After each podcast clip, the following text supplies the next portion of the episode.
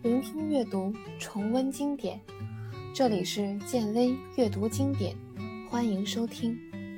今天继续为您带来英国作家 George Orwell 的传世之作《一九八四》。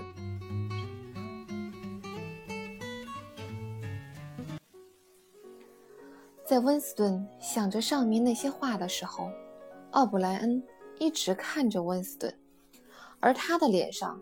洋溢着长辈关心晚辈时才能流露出来的神情。他觉得，在他面前的温斯顿就是一个误入迷途的孩子。党有一句口号是关于控制过去的，他说：“你现在重述一遍。”于是，温斯顿机械地念着：“谁控制了过去，谁就控制了未来；谁控制了现在。”谁就控制了过去。奥布莱恩对温斯顿的表现感到很满意，他赞许的点了点头，说道：“谁控制了现在，谁就控制了过去。现在，你还坚信过去真的存在吗？”温斯顿不知该如何回答奥布莱恩，他觉得，不管他回答是还是回答不是，都可能给他带来痛苦。他只好盯着仪表发呆。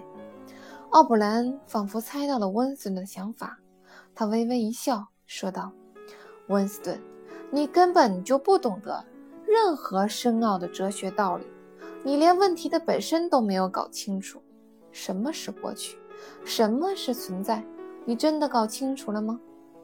说到这里，奥布莱恩停了停，然后继续说道：“我来问你。”过去是具体的吗？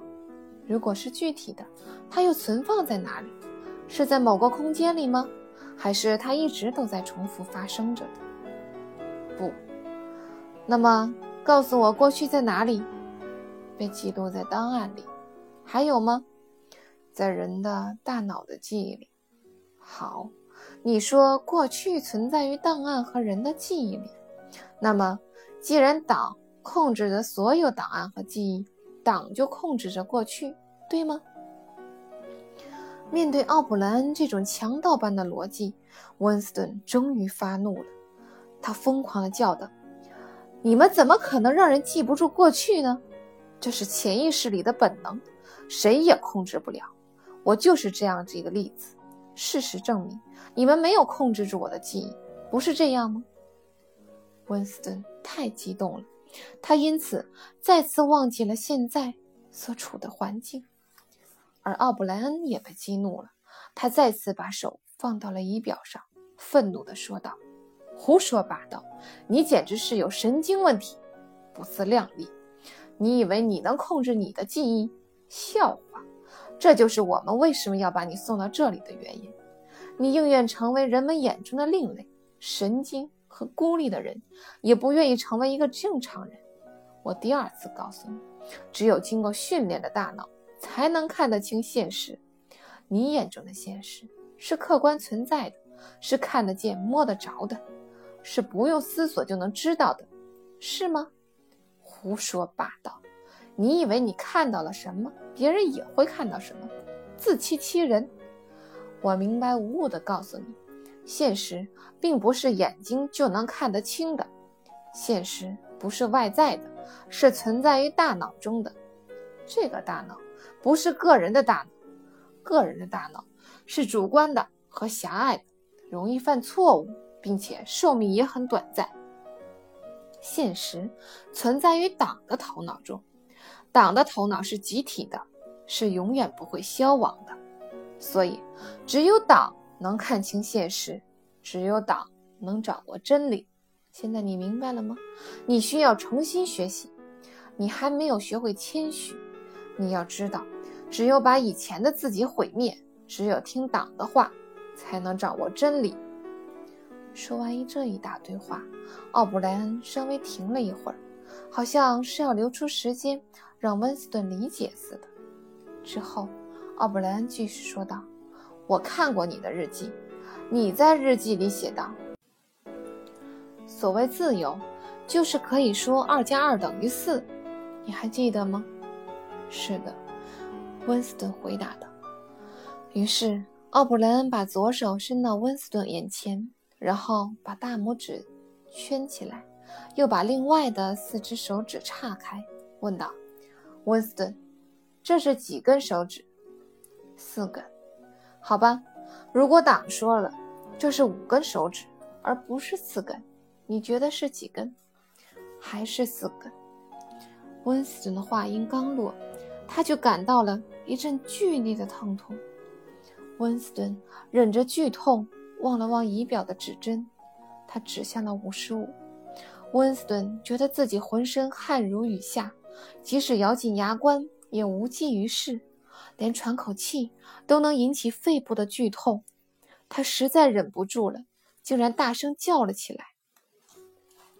奥布莱恩脸上露出了得意之色，他又把控制指针的手柄再次向前推动了一点，指针已经超过五十五了。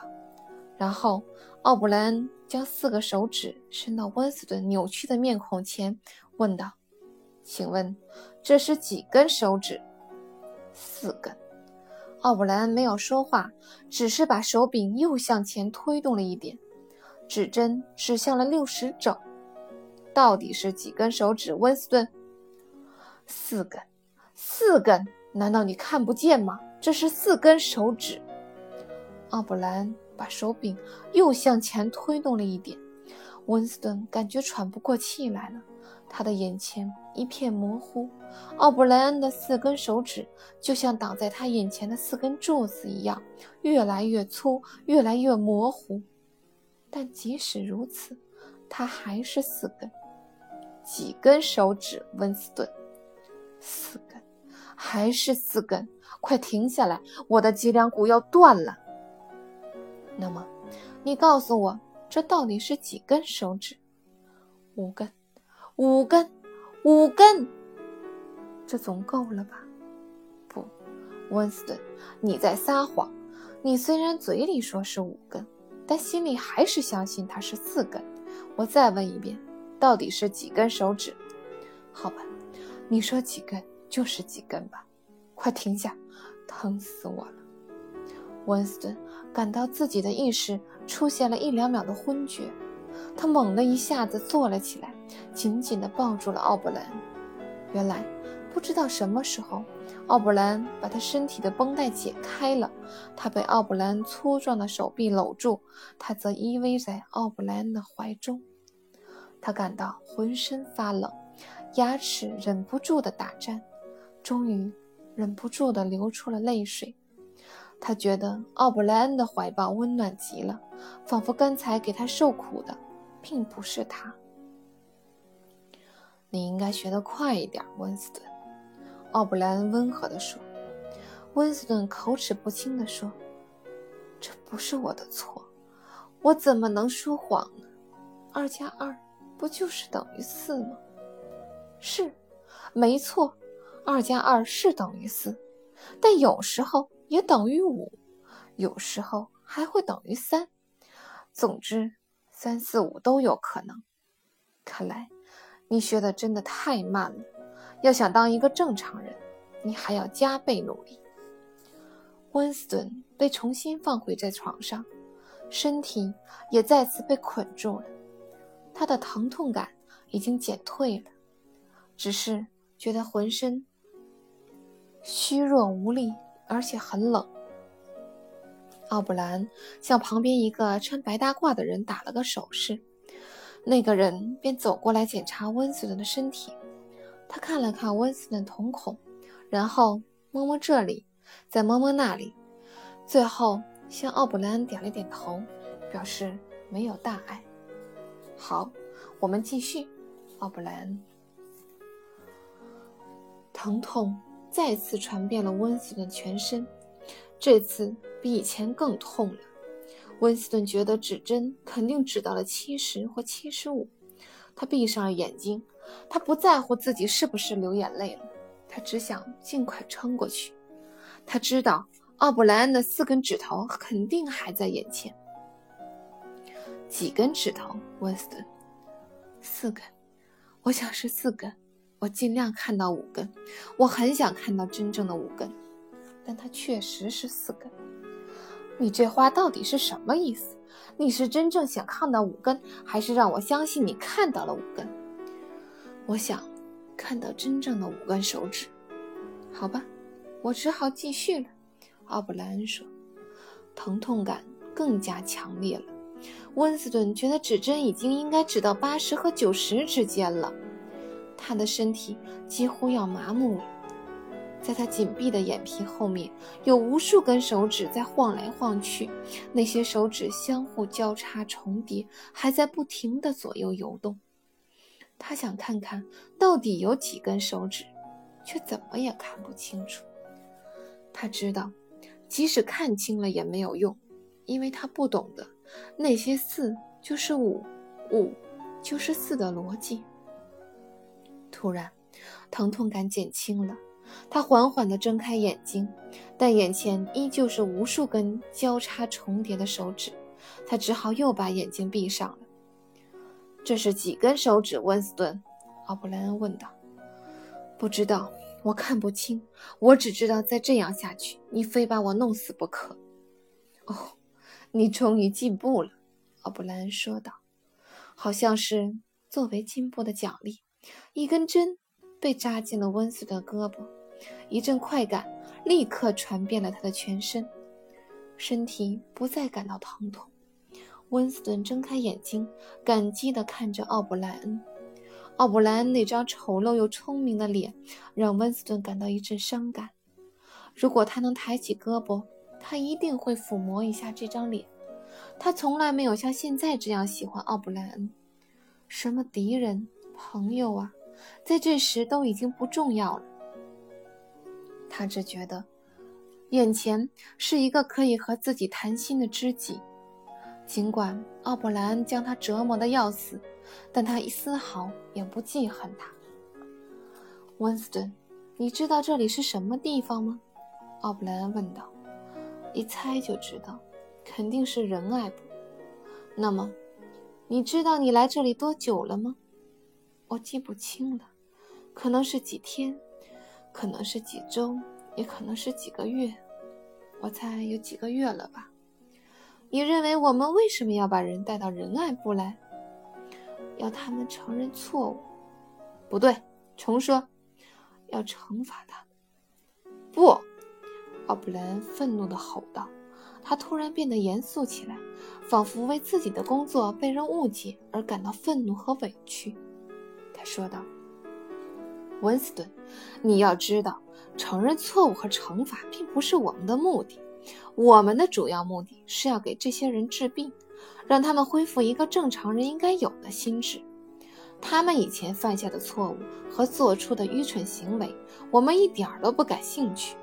我们重视的是重建他们的思想，你明白吗？凡是来到这里的人，没有一个不是痊愈离开的。我们要让他们意识到自己的错误，然后改造他们，而不是消灭他们。你明白吗？奥布莱恩一边说着。一边把脸向温斯顿的脸靠去，最后两张脸变得近在咫尺。由于距离太近，温斯顿觉得这张脸从来没有这么丑陋过。奥布莱恩激动得有些失控，他觉得随时可能再次狠狠地推动手柄，但事实是，奥布莱恩没有这样做，他只是慢慢起身，然后在屋子里不停地踱步。等情绪稍微稳定之后，他又说：“你一定读过历史课本上关于中世纪宗教迫害的事情。在中世纪，宗教冲突的后果就是将异端分子通通杀害。他们这样做非常不明智。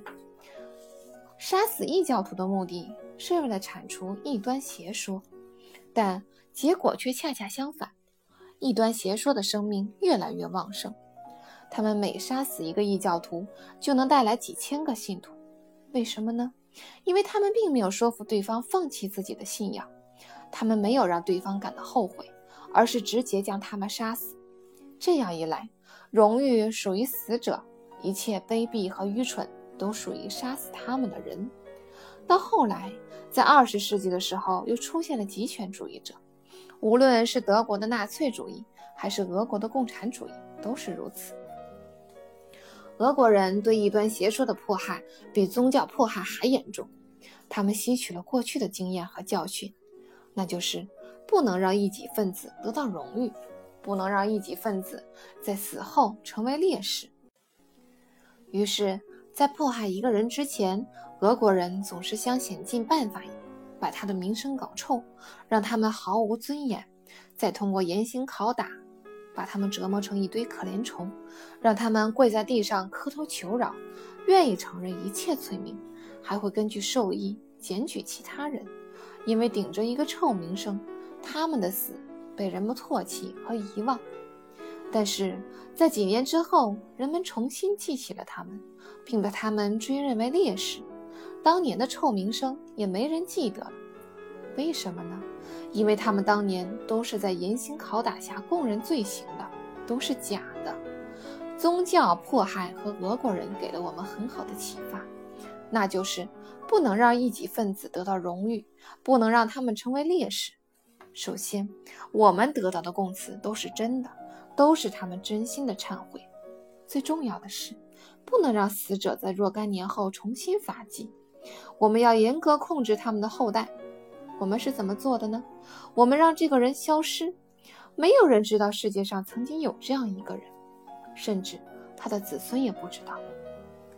俄国人的做法是让异己分子遗臭万年，我们的做法是把他们化作空气，不留任何痕迹。无论是在活人的记忆里，还是在任何形式的记载里，都没有这个人，他根本就没有在这个世界上存在。